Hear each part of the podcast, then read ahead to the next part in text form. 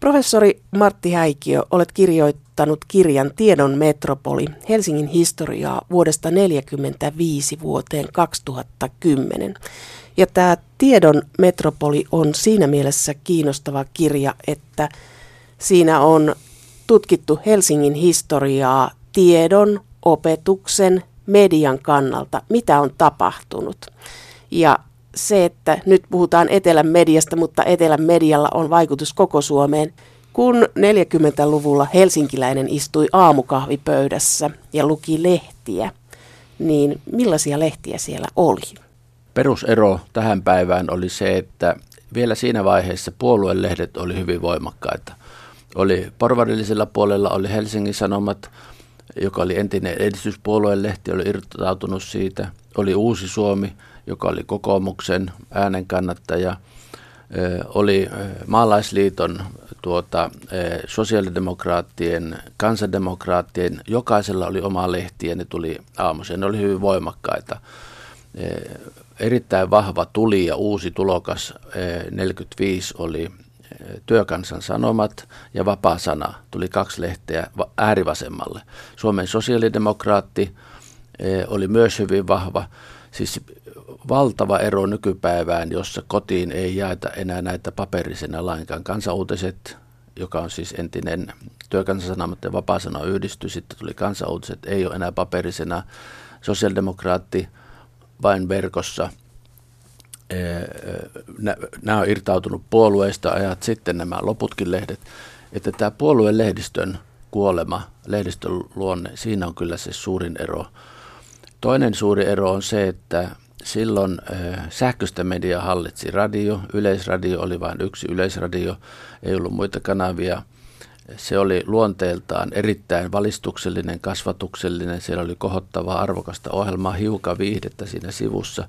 Kun vertaa tähän päivään, jolloin on kymmeniä tai netin kautta jopa satoja radiokanavia, erittäin kaupallisia, tulee sellaista pääasiassa musiikkia – puheohjelmat suuressa vähemmistössä, niin kyllähän tässä on tapahtunut myös valtava muutos. Mutta jos ajattelee sitä 40-50-lukua, niin aina sanotaan, että me elettiin yhtenäiskulttuurin aikaa, mutta jos ajattelee helsinkiläistä, niin se kirjo, tiedon lähteiden kirjo, oli paljon suurempi, mitä tänä päivänä. Että ihmisillä oli, oli, työväenlehdet oli olemassa, Uusi Suomi, Helsingin Sanomat, HBL, kyllä nyt ollaan paljon enemmän niin kuin, voisiko sanoa tämmöisen kaupallisen yhtenäiskulttuurin piirissä. Niin kuin sanottu, silloin poliittisten puolueiden erot oli huomattavasti suurempia, oli omat kulttuurit, eh, niihin liittyen yhdistyksiä, työväentalot oli voimissaan, työväen näyttämöt, teatteriperinteet oli voimissaan. Eli eh, nyt ollaan eh, niin kuin kulttuurin tuottamisen ja kuluttamisen osalta varsinkin kuluttajan näkökulmasta niin ollaan erittäin paljon yhtenäisemmässä kulttuurissa. Se mikä on ehkä uutta siihen verrattuna, että kansainvälisyys näkyy. Näistä lehdistä tulee Uudesta Suomesta, Helsingin Sanomista ja HBLstä tulee valtakunnallisia lehtiä. Onko se tavanomaista, että pääkaupungin pitäjän lehdistä tulee valtakunnallisia? Onko se yleiseurooppalainen ilmiö vai onko se suomalainen ilmiö? Nämä kaikki kolme mainittua lehteä ovat nekin alun perin puoluelehtiä ja sillä lailla valtakunnallisia lehtiä. Hustusbladet nimestään huolimatta se ei ole syntynyt Helsingin, Helsingforsin aluelehdeksi, vaan ruotsalaisen kansanpuolueen päääänen kannattajaksi ja ruotsalaisen kansanpuolueen kannattajia on, on rannikkoseudulla muuallakin kuin Helsingissä – Samoin Päivälehden, siis Helsingin Sanomien tausta on Päivälehdessä, nuorsuomalaisissa, ja vasta Elias Erkko irrotti sen 30-luvulla puolueesta, ja silti tämä päivälehteläinen traditio säilyi. Eli tämä valtakunnallisuus on kyllä perua. Suomen sosiaalidemokraatti oli nimenomaan SDPn äänen kannattajaksi työmiehen jatkaja – perustettu. Se, mikä on tavallaan paradoksaalista, että Helsingissä ei sellaista aluelehteä, paikallislehteä isoa ole. Niin kuin nyt sanotaan, Savossa oli Savo ja Savon Sanomat, tai Tampereella Aamulehti, Oulussa Kaleva, jotka on hyvin vahvasti niin kuin alueellisia lehtiä, paikallislehtiä, ajaa niin kuin alueen etua Helsinkiä vastaan hyvin vahvasti Turussa Turun Sanomat.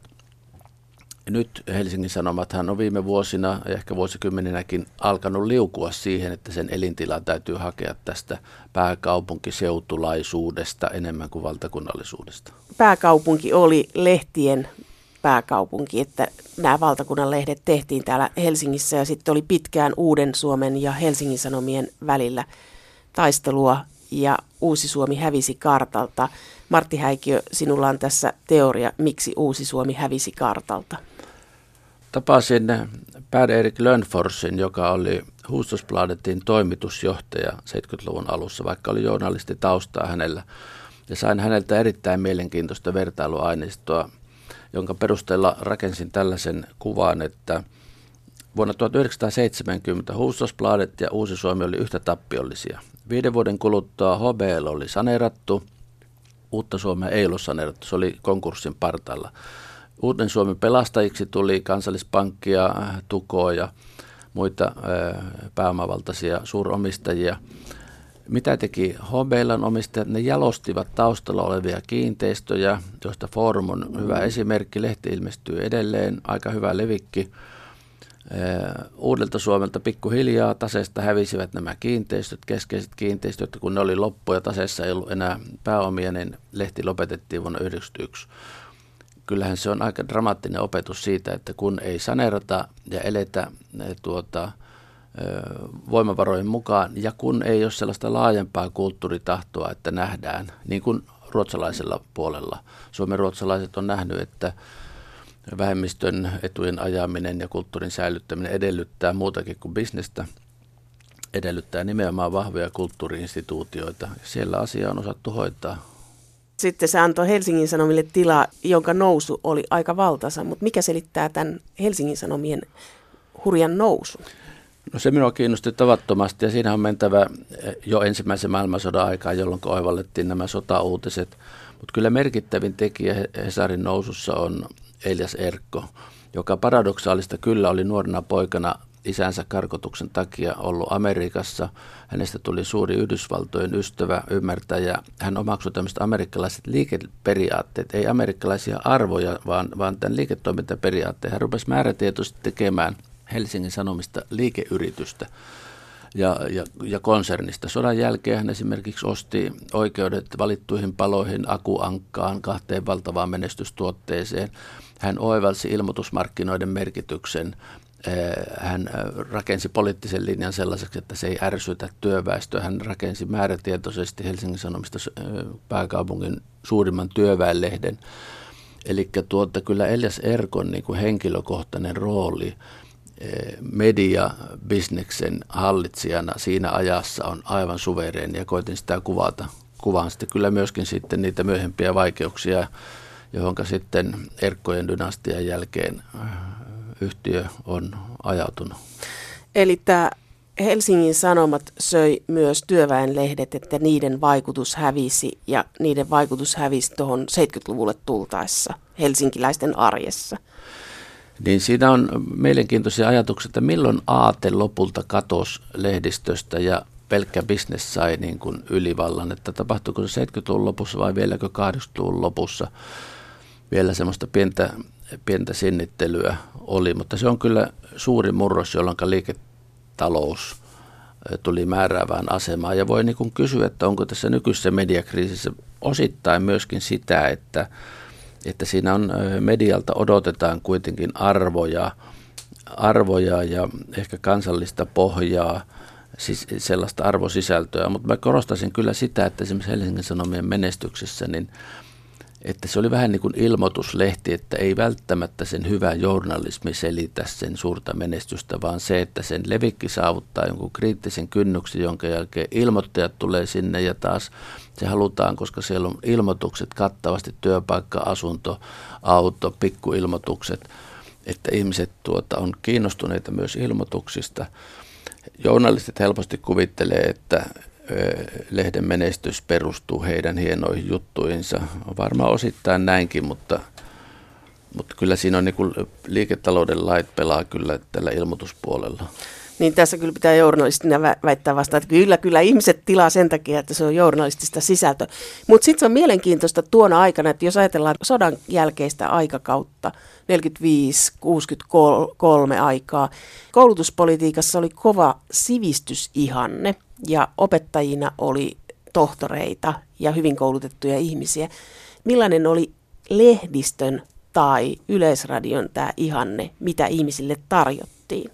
Oliko se samansuuntaista kuin mitä oli koulutusihanne? Törmäsin, kun luin hyvin laajasti lehdistöhistoriaa, mediahistoriaa, koulutushistoriaa, alkuperäisaineistoja, niin eh, nostin esiin tässä kirjassakin Timo Kilven kirjoittaman Iltasanomien historian. Hän on historioitsija koulutukselta. Hän nostaa vuoden 1963 sellaiseksi käännekohdaksi, jolloin Iltasanomissa, iltapäivälehdessä valistuksen eh, tilalle alkoi tulla viihde. Sama ilmiö näkyy kirjastolaitoksessa, joka oli puhtaasti kasvatuksellinen. 60-luvun jälkipuoliskolta lähtien tämmöinen viihteellisyys, asiakkaiden toiveet syrjäyttää aikaisemman kasvatuksellisen, valistuksellisen ylhäältä ohjatun asenteen. Sitten televisio tekee läpimurron samoin 60-luvulla. Sielläkin tämä arvojen asetelma. Yleisradio oli erittäin kasvatuksellinen, valistuksellinen, mutta sitten alkaa tulla enemmän ja enemmän sellaisia sarjaohjelmia, jotka on puhtaasti viihteellisiä. E, tulee tuota Miss Suomi-kilpailu, joka lienee katsotuin televisio-ohjelma kautta aikoja yli kolme miljoonaa silloin, kun oli vain yksi kanava. Eli tämä viihteen läpimurto – viihteellisyyden ylivalta valistukseen nähden, niin se on se suurin käänne 60-luvulla, joka nousee vähän joka sektorilla. Sitten politiikan puolella on ihan toiset käänteet ja se on sitten oma tarinansa.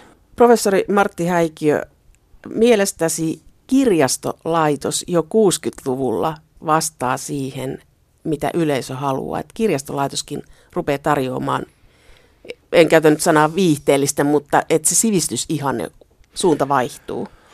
Siitä on Mikko Laakso kirjoittanut erinomaisen Helsingin kaupunkirjaston historian. Ja olin itsekin siinä historiatoimikunnassa mukana, sen takia siihen perehdyin ja vähän muuten täydensin. Tämä ajatus siitä, että aikaisemmin kirjastonjohtaja ja johtavat kirjastohenkilöt valitsivat kirjat kirjastoon. Sitten tuli se, ja esimerkiksi viihderomaaneja, lukuromaaneja ei suosittu ja niitä suurin piirtein tiskialta pidettiin. No sitten tulee tämä ajatus, että pitää niin kuin asiakkaille antaa sitä, mitä he toivovat. Ja nyt tämä kehitys on siitä jatkunut ja ollaan nyt niin pitkällä, että kun asiakkaat toivoo kävelysauvoja, niin kirjastosta saa kävelysauvoja tai jotain puntteja, viihden musiikkia. Ja silloin niin herää kysymys, että onko tämä julkisen varoin ylläpidetyn laitoksen tehtävä olla opetus toimessa ikään kuin, tai valistuksen puolella, vai onko tämä sosiaalitointa, että ihmisille tarjotaan niin kuin hyvää oloa. Mutta kyllä kirjastolaitos on sillä lailla jatkuvassa tienhaarassa, että tuota, mikä sen perimmäinen tehtävä on. Onko se sivistää ihmisiä vai viihdyttää heitä? Mutta jos sillä saatiin ihmiset lukemaan 60-luvulla, kun sinne tuli paljon viideromaaneja, mutta kirjastossa oli myös mun mielestä kiinnostavaa se, kerroit sellaisen, että kun sodan jälkeen oli sensuuri päällä poliittisista syistä, niin kirjastosta lähti kirjoja, mutta ne samat kirjat oli kirjakaupassa saatavissa. Niin tämä sensuuri sodan jälkeinen on hyvin kiinnostava kysymys. Tässä yksi suuri teema tässä kirjan alkupuolella on se, että kun sodan jälkeen tuli voimakas kommunistien Neuvostoliiton tukema yritys muuttaa Suomen yhteiskuntajärjestelmä, erotettiin Helsingin yliopiston rehtori, erotettiin kouluhallituksen pääjohtaja, erotettiin Yleisradion pääjohtaja. Pyrkimys oli, niin kuin sanottiin, tällaista fasistisista oikeistolaisista aineksista päästä eroon. Oppikirjoja lähdettiin sensuroimaan, sinänsä muuten aika paradoksaalista, että niitä sensuroitiin sillä lailla hirveässä kiireessä, oppilaiden piti liimata liimapaperia väärien kohtien päälle. En voi kuvitella paljon tehokkaampaa tapaa opettaa niitä asioita, mitkä sinne paperin alle jäi. Mutta sitten kuitenkin tämä restauroitu jatkuvuus. Suomen historian suuri tarina on siis jatkuvuus, kansanvaltainen, demokraattinen, oikeusvaltion jatkuvuus. Tämä jäi niin kuin semmoiseksi pinta kuohuksi ja koitan tässä käsitellä tässä kirjassa vähän eri sektoreilla sitä, miten kutsun sitä restauraatioksi, vanhojen arvojen paluuksi, joka sitten jatkuu tuonne 60-luvulle saakka. Tämä valistuksen jopa niin kuin nousu ja voimistuminen niin kuin vastareaktiona tähän kumousyritystä vastaan. Ja se suuri arvojen murros tulee sitten 60-luvulla, jolloin todella asiat muuttuu perusteellisesti. Tämä on jännä tämä, mitkä asiat nivoutuvat yhteen tässä tiedon metropolissa ja ilmiöt on valtakunnallisia. Sitten on myös paikallisia ilmiöitä, kuten tänä päivänä puhutaan Helsingin suurimman kirjakaupan, akateemisen kirjakaupan asemasta, mutta vuonna 1971 niin meillä ei kirjakauppa ollut ihan vapaata. Niin, siihen saakka kaksi suurinta kustantajaa, VSOY ja Otava, käytännössä muodosti kartellin ja saneli, mitä kirjakaupat tekee, missä kirjakauppoja on ja hallitsi koko kirjakauppakenttää. Ja sitten kun tätä ryhdyttiin purkamaan, Tammi oli siinä semmoinen eh, kapinallinen ollut jo aikaisemmin 40-luvulta lähtien. Ja sitten tämä muuttuu, tämä asetelma. Tulee marketit, markettien kirjaosastot, kirjojen niin kuin välittäminen irtoaa tästä kustantajien asemasta. Yksi suuri trendihän on tämä suurten kustantamojen roolin muuttuminen. Suurista taloista ainoastaan Otava on niin kuin selvinnyt. Kirjoja sai myydä vain kustannusyhdistyksen oikeuttamat kirjakaupat. Se on vaikea kuvitella. Se on kuitenkin aika lähellä. 70-luvulla on ollut tällainen tilanne, että, että missä kirjoja sai myydä. No sitten sen rinnalla oli toinen kyllä ilmiö, jossa kirjakauppa, siis kirjamyynnin volyymit ja varsinkin rahat liikkuu, oli tämä suurteosten suoramyynti. Ja se oli tietysti myös kirjakauppa, kirjakustantajien hallitsema, ohjaama bisnes. Tietosanakirjat, valtava ilmiö. Ja niitä myytiin siis, joka kodissa piti olla tietosanakirja, mieluummin kaksi sarjaa, vanhempia, uudempia, ehkä rinnakkaisiakin. Ja sen, sen koko bisneksen taas on tuhonnut internet. Sitten on kolmas sektori on oppikirjat. Ja oppikirjojen osalta on ollut parikin sellaista vakavaa yritystä sosialisoida oppikirjatuotanto, keskittää se valtiolle – on katsottu, että valtio, joka määrää opetuksesta, niin sen pitää myös tehdä oppikirjat. Sinänsä looginen ajatus, mutta se ei ole mennyt läpi. Ja, tuota, ja nyt on se iso kysymys, että siirtyykö oppikirjat niin kuin digitaaliseen muotoon varmasti siirtyy, mutta mitenkä, minkä verran niiden sisältöä keskitetysti ohjataan tällä hetkellä varsin vähän. Ylioppilaskirjoitukset lienee se merkittävin. Sanot Martti Häikiö, että, että tämmöisessä koulutuksessa, tiedossa, mediassa, niin vuodesta 1964-1983 elettiin sellaista keskityksen politiikan ja viihteellistymisen aikaa. Ja silloinhan voi sanoa, että media voi erittäin hyvin tai nousi ja levikit kasvo, kirjoja myytiin ja elettiin aika vaurasta aikaa tiedon suhteen. Mutta mitä teki kaupunki? Miten, käyttikö kaupunki, Helsingin kaupunki tai muut kaupungit, käyttikö ne tiedotusvälineitä vai millä tavalla kaupunki otti oman tiedon levittämisen? Tämä on hyvin mielenkiintoinen ala, tämä julkisen virallisen tiedottamisen synty. Eduskuntaan perustetaan tiedotussihteeri, Helsingin kaupungilla oli hyvin vaatimaton tiedotus josta on sitten kasvanut valtava organisaatio. Kaikilla virastoilla on tiedotukset, kaikilla on nettisivut ihan, ihan valtavaksi.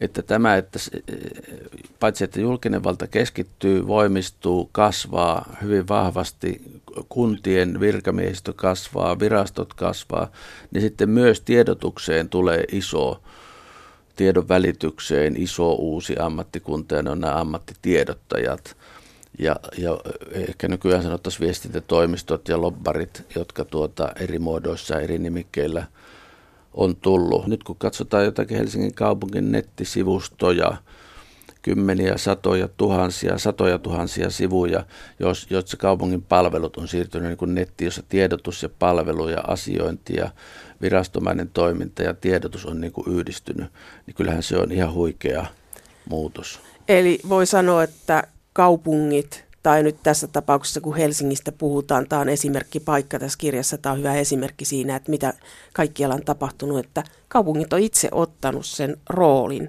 mikä ennen oli aika tärkeä rooli, oli medialla, lähinnä lehdistöllä.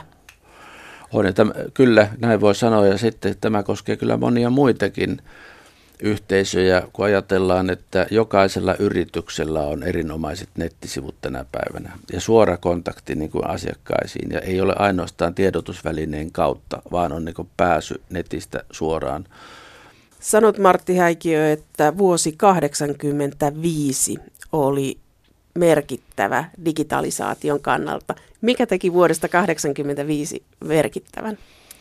Olen kirjoittanut aikaa monenlaisia kirjoja, yrityshistorioita ja poliittista historiaa ja nyt tätä sivistyshistoriaa ja on erittäin jännittävää siis tarttua tällaiseen käsitteeseen kuin ajan henki, zeitgeist. 80-luvun puoliväli on iso käänne. Neuvostoliitossa gerontologia vaihtuu Korbatsoviin. Länsi-Euroopassa eurosklerosis vaihtuu tämmöiseen dynaamiseen kehitykseen. Suomessa – alkaa tämmöinen uusi tieteisuskon aikaus. Perustetaan tekes, tiedelehti, heurekaa, rakennetaan niin kuin tällaista ihan uuden tyyppistä tietoon osaamiseen rakentuvaa yhteiskuntaa. Hyvin erilaisia ilmiöitä samoihin aikoihin. Ja ammattihistorioitsija on erittäin epäluuloinen tämmöiseen käsitteeseen kuin ajan henki ja tyyty, voi tyytyä vain kuvaamaan, että samoihin aikoihin tapahtuu erittäin iso käänne Euroopassa, Suomessa, arvoissa, esimerkiksi koulupolitiikassa. Siihen saakka tämä keskityksen ajatus, yhdenmukaistamisen ajatus, kaiken ajaminen samaan putkeen tasa-arvon nimissä, mutta käytännössä tämmöisen keskitetyn byrokraattisen ohjauksen e, tuota, voisiko sanoa kaapuun, jopa pakkopaitaan tunkeminen, vaihtuukin tällaiseksi arvioinniksi, kilpailuksi, ihan erityyppiseksi dereguloinniksi, säätelyä puretaan, annetaan itsenäisyyttä. Ajan henki niin kuin muuttuu. Mukaan olleet tietysti sanoa, että se on heidän ansiotaan, mutta mä luulen, että enemmän on kysymys tämmöistä yleisestä niin kuin ajan hengestä, että tämmöinen, ja sitä koetan tässä havainnollista. 23-24 on tämmöinen yksi ajan hengen saranakohta. No mitä se tarkoitti kaupunkilaisten arjessa tämä digitalisaatio ja tämä median muutos, niin mitä siinä tapahtui? Digitalisaatio on noin hyvin pelkistään on kahdessa vaiheessa. Ensin syntyy nämä tietoverkot, sanotaan niin kuin pankkien järjestelmät, kauppojen järjestelmät, varastohallinnat, tämmöinen tietoliikenteen niin kuin infra rakentuu. Sitten 90-luvun puolivälissä se tulee niin kuin ihmisille arkeen, voi sanoa kahta kautta internet alkaa yleistyä, siitä tulee joka miehen työkalu, sitten tulee kännykät, tulee tämä digikännykät, aikaisemmin oli analogisia matkapuhelimia, ja niihin alkaa tulla näitä palveluja. Hyvin monella alalla niin 90-luvun puoliväli on se internetin sähköpostin alkamisen ajankohta, joka sitten alkaa muuttaa äh, niin kuin perusteellisesti tuota, voisi sanoa koko tiedon tuottamiseen, käsittelemiseen, tutkimiseen, välittämiseen maailmaa aivan fundamentaalisella tavalla. Se on osa tätä kolmatta teollista vallankumousta, joka näkyy sitten koko yhteiskunnassa. Mutta millainen maa Suomi on tässä sähköisessä asioinnissa? Yksi, yksi sellainen vastaamaton, mutta kaikkea askarruttava kysymys on, että miksi Suomi oli 90-luvulla maailman kärkimaa – mutta sitten seuraavalla vuosikymmenellä jäätiin koko ajan niin kuin enemmän jälkeen. Se näkyy, näkyy hyvin monissa asioissa. Suomi oli 90-luvulla todella innovatiivinen uusien systeemeiden käyttöönotossa, uusissa innovaatioissa, dynaamista kehitystä, aivan maailman kärjessä tietysti Nokia kaikkein niin kuin parhaana esimerkkinä. Ja sitten alkaa tapahtua 2000-luvulla jotakin. Sitä on selitetty näillä Saksasta ostettiin ilmaan näillä UMTS-kaupoilla, tehtiin niin kuin suuret operaattorit, eli nämä puhelin, entiset puhelinlaitokset, käytti rahaa sellaisiin hankkeisiin, josta ei, jotka ei ollut aitoja investointeja. Että mistä se johtuu? Se on sellainen iso tutkimuskysymys, mutta Suomi on nyt tippunut, tippunut, tippunut.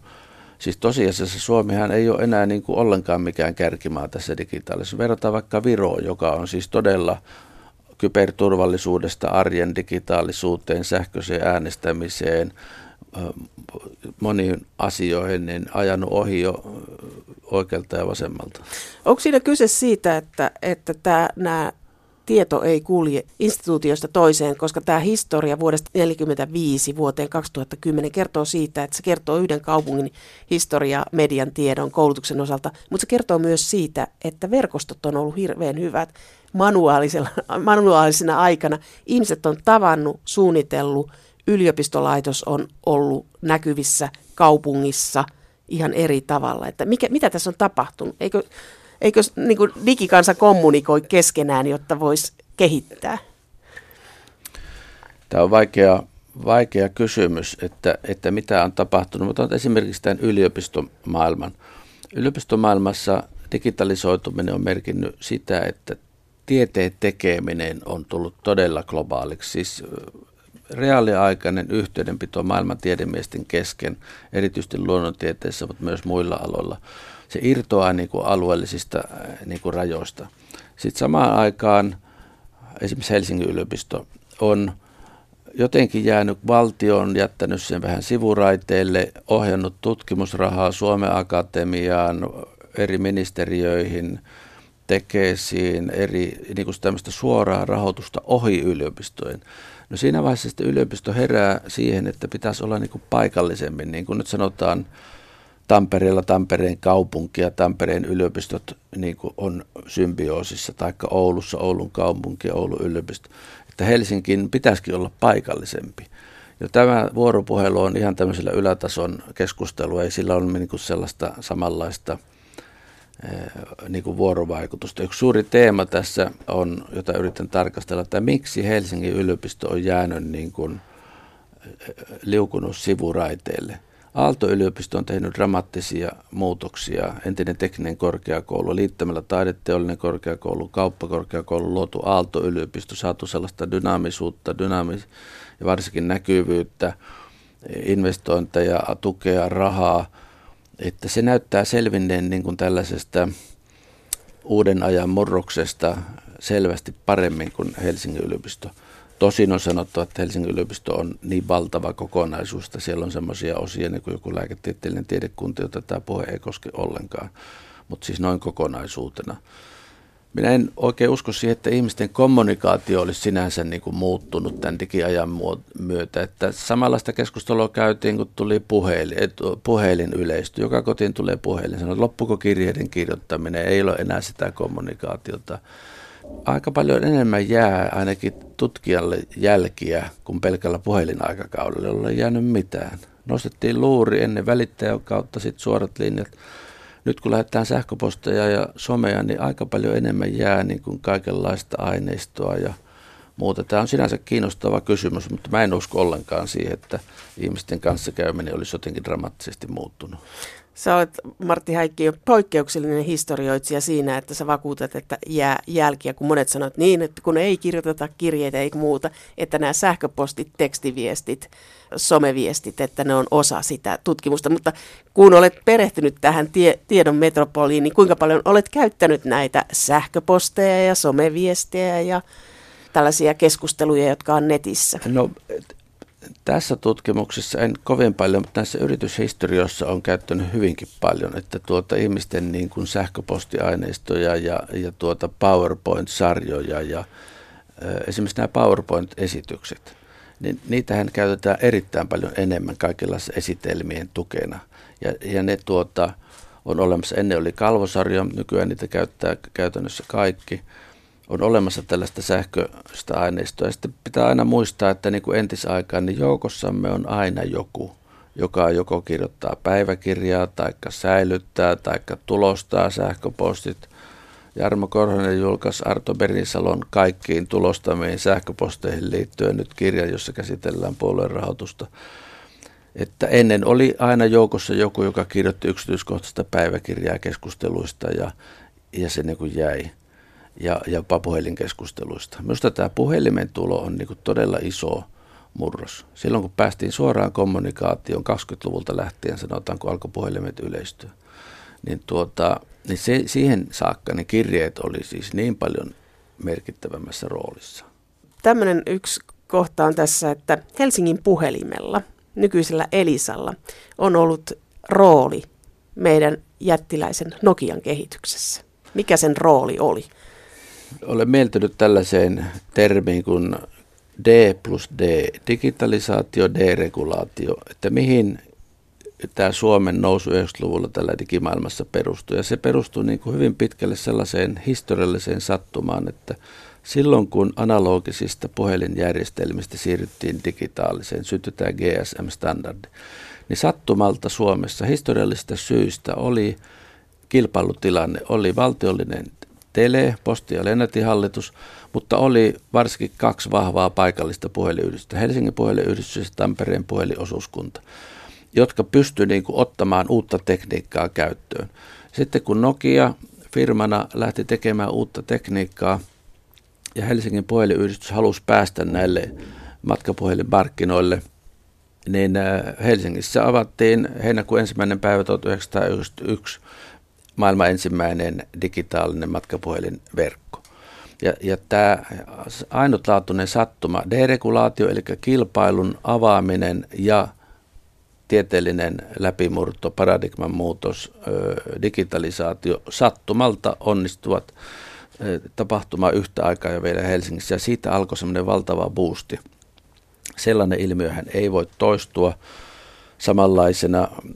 Ja, ja se iso kysymys siitä 2000-luvun niin kuin käänteestä toiseen suuntaan, kehityksen hidastuminen, niin, niin se on todella iso, että loiko se semmoisen arroganssin ja kuvitelman, että t- tällä kanta-alulla päästään loputtomiin. Sitä me pohditaan vielä monta vuosikymmentä, että mikä meni pieleen. Onko siinä ollut joku tämmöinen tekniikkausko, että tämä onnistui niin hyvin ja me ollaan teknisesti taitavia, että sitten sisällöt ja se muu jäi sivuun? No me jäätiin myös tässä tekniikassa niin kuin jälkeen, että ajettiin niin kuin tekniikasta ohi. Tämän digitalisaation niin kuin ihmeellisyys on se, että se syntyi tavallaan vahingossa. Se oli uusi standardi vaan parantamaan sitä teknistä laatua ei silloin kukaan voinut oivaltaa, että se digitalisaatio siis puhelimissa tuo ne valtavat palvelut. Aluksi tekstiviestit, sitten soittoäänet, sitten tulee musiikkia, sitten tulee näitä applikaatioita, tuhansia, kymmeniä tuhansia, satoja tuhansia, tulee karttapalveluja, tulee paikannuspalveluja, nyt tulee maksupalveluja, niin kuin, että tämä, mihin tämä digitaalinen puhelin, josta puhuminen on enää pieni osa sitä, niin tuota, se on ihan puhtaasti teknologinen kehitys, joka on mikroelektroniikan niin kuin ansiosta, transistoreiden pie, tuota, lukumäärän kasvusta, pienenemisestä, halpenemisesta tullut tämmöinen sivuilmiö. Ja se sisältö on tullut paljon niin kuin myöhemmin. Ja, ja tuota, siinä mielessä olen vähän tämmöinen fundamentalisti tai jopa niin kuin marksilaiset harrastaa tätä. En ole poliittisesti marksilainen, mutta tässä mennään, että tämä teknologian kehitys, talous on niin kuin driveri ja sitten tämä kulttuurisisällöt tulee niin kuin perässä.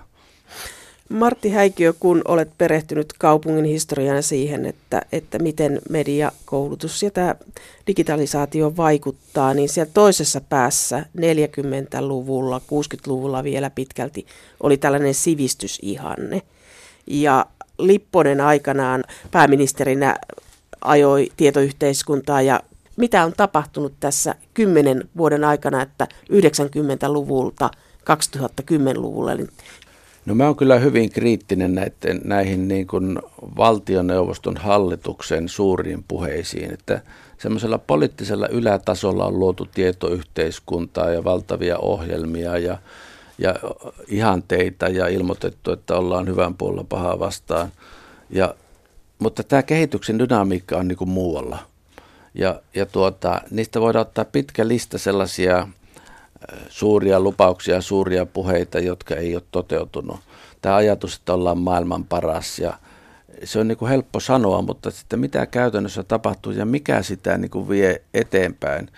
Ja minun käsitykseni on ihan, ihan toinen, että, että nämä tekniset keksinnöt, dynaamiset yritykset, ja siellä on sellainen tietty dynamiikka, joka ei ole ohjattavissa – se on, politiikka voi sitä enintään hidastaa, mutta että se pystyisi niin kuin luomaan tällaista uutta, niin sehän on ihan, ihan harhakuvitelmaa. Siis ei mikään helpompaa kuin kirjoittaa, että nyt painopisteenä on hyvä terveys ja miellyttävä elämä ja pidempi elinikä ja, ja tuota, rikas kulttuurielämä.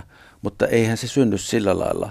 Pitää olla tekijöitä, luovia ihmisiä, yrityksiä, tekniikkaa, teknologiaa, kehitystä, aitoa dynamiikkaa sillä toisella tasolla ja tuota, kritisoin aika paljon tätä hypetystä, verbaalista, sanallista yli, ylikuumenemista, jota ilmenee näissä ohjelmissa. Ja nämä tietoyhteiskuntapuheet on hyvin pitkälle ollut, ollut niin kuin sitä.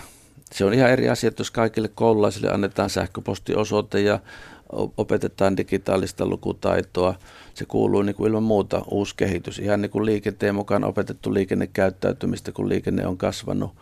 Ja, ja tuota, ennen veistettiin puusta niin kuin tuota, oppitunneille ja nyt opetetaan sitten uusia työvälineitä. Ihan samanlaista, mutta että se olisi niin kuin sisällöllistä tietoyhteiskuntaa, siirtyisi jotenkin laadullisesti parempaa yhteiskuntaa, niin se on kyllä ihan, ihan tuota puhetta ja puheen tasolla. Mutta tämä on muuttanut tämä digitalisaatio opetusta, tiedemaailmaa, mediamaailmaa ja sen tavan, millä kansalainen hakee tietoa. Se on valtavasti muuttunut. Että siellä toisessa päässä on säädelty yhteiskunta, jossa on poliittisesti tiukat rajat ja nyt on rajaton globaali maailma edessä. No se merkittävin muutos on siinä, että voi sanoa, että ennen oli kansankirjastoja ja koulukirjastoja – nyt ne on tullut jokaisen ihmisen käteen, kännykkään. Eli tämä demokratisoi, on kysymys demokratisoitumista, ihan niin kuin sanotaan musiikissa. Ennen oli vain varakkaimmilla ruhtinailla oli omat kamariorkesterit ja sitten tekniikan kehityksen, levyjen, radion myötä, niin klassisesta musiikista tai yleensä musiikista on tullut joka miehen oikeus. Nyt on tapahtumassa tiedon osalta ja tapahtunut jo se, että se on tullut joka miehen oikeudeksi. Iso kysymys on se, ja siinä on koulujen ja kasvatuksen paikka, että kaiken roskan seassa, mikä on aitoa, mikä on niin kuin luotettavaa, mikä on totta, mikä on esteettisissä arvoissa, uskonnollisissa arvoissa, että mitkä, mikä tämä arvopohja on tässä valtavassa informaatio digivyöryssä, digiähkyssä – mutta eihän se ole mitenkään niin kuin uutta, että kyllä ennenkin pystyttiin opettamaan, mikä ero on renkkilauluilla ja kirkkolauluilla, että se on niin kuin kasvatuksen ydin on nämä arvot. Tiedosto on tullut globaalia, mutta onko siitä tullut valtakunnallista? Jos katsot Helsingin näkökulmasta, niin Helsinki hallitsee mediaa ja Helsinki hallitsee myös aika pitkälti tiedemaailmaa. Niin onko, katsotaan muualle maailmaan ja tiedemaailma kirjoittaa englanniksi, mutta onko, onko tästä tiedosta tullut valtakunnallista digitalisaation myötä? No siitä on tullut globaalia sillä lailla, että jos sanotaan ennen oppineiden kieli oli latina ja, ja tuota, sillä julkaistiin sitten niin kuin kaikki, nyt siitä on tullut englanti, voi sanoa, että tänä päivänä on pakko osata englantia voidakseen niin kuin olla osallinen tätä globaalia maailmaa, mutta se niin kuin riittää. Se, että mikä on tämän kansallisen kulttuurin, suomalaisuuden niin kuin, rooli on erittäin kiinnostava. Silloin kun tuli nämä tietokoneet yleisty, monet pelkäs, että se, kun kaikki ohjelmat oli englanninkielisiä, se supistaa suomen kielen hävittää. No ei aikaakaan, hyvin nopeasti kaikki ohjelmat on suomenkielisiä. Ja nyt on sitten Google-käännösohjelmat, sä voit ottaa kiinankielisiä sivustoja, jos on käännösohjelmat, jotka on vielä prototyyppejä. Ennen pitkään niin kuin suomen kieli esimerkiksi niin kuin vahvistuu tämän digitalisaation ansiosta. Käännöskoneet niin kuin, äh, muuttaa sen, että, että suomen kielellä pärjää yhä useammassa digitaalisessa ympäristössä. Tulee simultaanitulkkausta, tulee siis tällaista tämä mikroelektroniikan e, eli digitalisaation niin kuin läpimurto avaa ihan käsittämättömiä uusia mahdollisuuksia myös niin kuin kansalliselle kulttuurille. Ja, se on, ja kansallisella kulttuurilla, valtakunnallisuudella mä tarkoitan sitä, että miten suomen kieli, ruotsin kieli myöskin, ruotsin kielellä on ja skandinaavisilla kielillä on muitakin puhujia, mutta ennen kaikkea tämä suomen kielen asema, niin se on nyt kyllä aika vahva ja, ja uskon, että tämä digitalisaatio vaan vahvistaa sitä.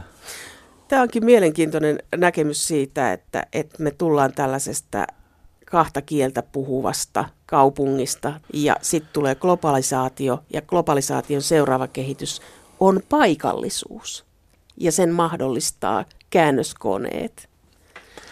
Niin, Helsingin historia on sikäli hyvin dramaattinen, enkä tiedä, pitäisi ihan tutkia, onko muita kaupunkeja, joka on vaihtanut kieltä. Helsingissä oli, Helsinki oli ruotsinkielinen kaupunki. Joka vuonna 1900 oli yhtä paljon suomenkielisiä ja ruotsinkielisiä. Sitten se on hyvin voimakkaasti muuttunut, nyt on 6 prosenttia. Että koko kaupunki vaihtaa kieltä, niin sehän on erittäin dramaattinen iso tapahtuma. Se on tapahtunut pitkän ajan kuluessa ja pehmeästi kansanvallan pehmentämänä ilman, ilman sen dramaattisempia käänteitä, että tämä, tämä kulttuurin paikallisuus, se mitä olisi odottaisi enemmän – kun paikallisradiot luotiin, että ne vahvistaisi paikallisia kulttuureja. No, hyvin pian se kehitys meni siihen, että ne on tämmöisiä kansainvälisiä formaattiradioita ja paikallinen asia jää vähemmäksi. Lehdistössä, esimerkiksi pitäjälehdethän on yllättävän vahvoja. Helsingissäkin on varsin rikas kirjo, niin kuin paikallislehtiä, on Lauttasaari-lehteä ja on monta muuta, jotka on, on tuota, vahvoja paikallisuudesta, niin Martti Häikiö kirjoitti MTVn uutisten tulosta 80-luvun alussa, että MTVn uutiset heikentävät Helsingin asemaa. Miksi MTVn uutiset heikensivät tiedonvälityksessä Helsingin asemaa? Sillä on ihan oma ainutlaatuinen historiansa, sillä Suomessa keskusteltiin toistakymmentä vuotta siitä, mikä tuntuu tänään aivan käsittämättömältä, että saako yksi TV-asema lähettää uutisia – nyt uutisia tulee joka tuutista eri tasoisia, erilaisia, tunnin, puolen tunnin, varttitunnin välein netistä koko ajan.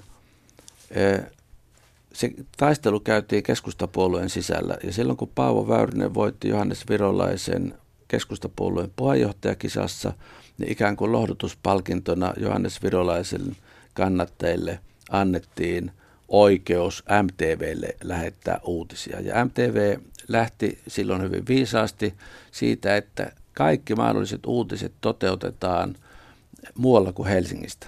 Siis jopa valtakunnalliset uutiset, mutta se tehdään niin kuin jossakin Kuopiossa tai Juvalla tai Ikallisissa. Ja, ja sillä lailla niin kuin määrätietoisesti murrettiin tätä pääkaupunkimonopolia, yleisradion roolia, luotiin profiilia ja, ja tuota, syntyi synty tuota, tämmöinen kuva alueellisesta uutistoiminnasta, josta sitten MTV on kyllä vetäytynyt varsin tehokkaasti, että se alueverkosto ei enää ole ollenkaan sitä, mitä se oli silloin alussa, mutta se liittyy tähän, tähän poliittiseen taisteluun, että poliitikot päätti, että kuka saa kertoa mitä televisiossa. Ja kansainvälisiä uutisia MTVlle ei suotu myöskään. Ei, ja sitten oli pitkään tämmöinen 24 tunnin sääntö, joka oli erityisesti siinä Mikkelin panttivankin draamassa – niin kuin heillä oli kuva ja aineisto, sitä ei saanut lähettää 24 tuntia, kun se oli uutusaineisto. Aivan siis käsittämättömiä tuota, juttuja tänä päivänä noin sananvapauden näkökulmasta. Mikä teki Helsingistä tällaisen tiedon metropolin? Tekikö sen se, että se oli pääkaupunki? No kulttuurilaitosten osalta niin tällä koolla on niin paljon merkitystä, että kulttuuri, johon tämä nyt kuuluu, siis tietotyöläiset, että että on saman alan ihmisiä enemmän, saman alan työpaikkoja, saman alan kuluttajia, niin tällainen suuri, suurempi ihmismassa niin kuin edesauttaa sitä. Pienessä mittakaavassaan tämä nähdään, katsotaan vähän kauemmin, että aikaisemmin Suomen asutus oli hyvin hajautunut. Esimerkiksi kunnissa kirkonkylän osuus oli hyvin pieni. Nyt se on niin kuin keskittynyt, että monessa kunnassa puolet asuu kirkonkylässä ja toiset toinen puoli hajalla. Ihan sama ilmiö valtakunnallisesti, että, että se vaan tämä keskittyminen erityisesti tiedon ja kulttuurin alueella, niin se niin kuin ruokkii itse itseään ja tuota, näyttää vaan vahvistuvan. Siinä niin kuin Helsingin kaupungin rajat, niin kuin tässä kirjassa jouduin siihen, törmäsin heti, että mikä on niin kuin Helsingin rajat ja alun perin teoksen nimi oli Tiedon Helsinki. Muutin sen tiedon metropoliksi, sillä Ihan nyt yksi esimerkki, että Helsingin lukiot, sinne voi hakeutua koko maasta, erityisesti lähi, lähikunnista. On, on tällaisia, yleisradio sijaitsee Helsingissä, tuota, mutta se on valtakunnallinen. Nämä isot lehdet, joista äsken puhuttiin, on ö, samanlainen ilmiö. Tässä kulttuuriteollisuudessa, ehkä muillakin elämän aloilla, niin tämä keskittyminen vaan näyttää jatkuvan ja voimistuvan kaupungistuminen